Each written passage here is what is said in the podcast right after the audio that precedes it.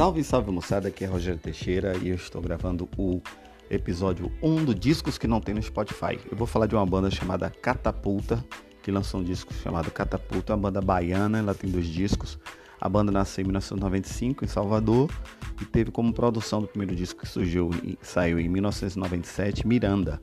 A música Poeira bombou na MTV e a banda foi totalmente conhecida, assim, ela foi indicada a, a banda Revelação e o Wikipedia diz que é uma mistura de capoeira, candomblé e hardcore. É uma banda muito pesada de Moisés, é o vocalista, tem um vozeirão.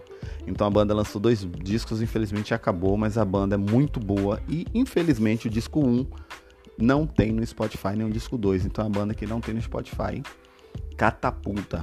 Procure ver aí você vai curtir demais. Catapulta. Valeu!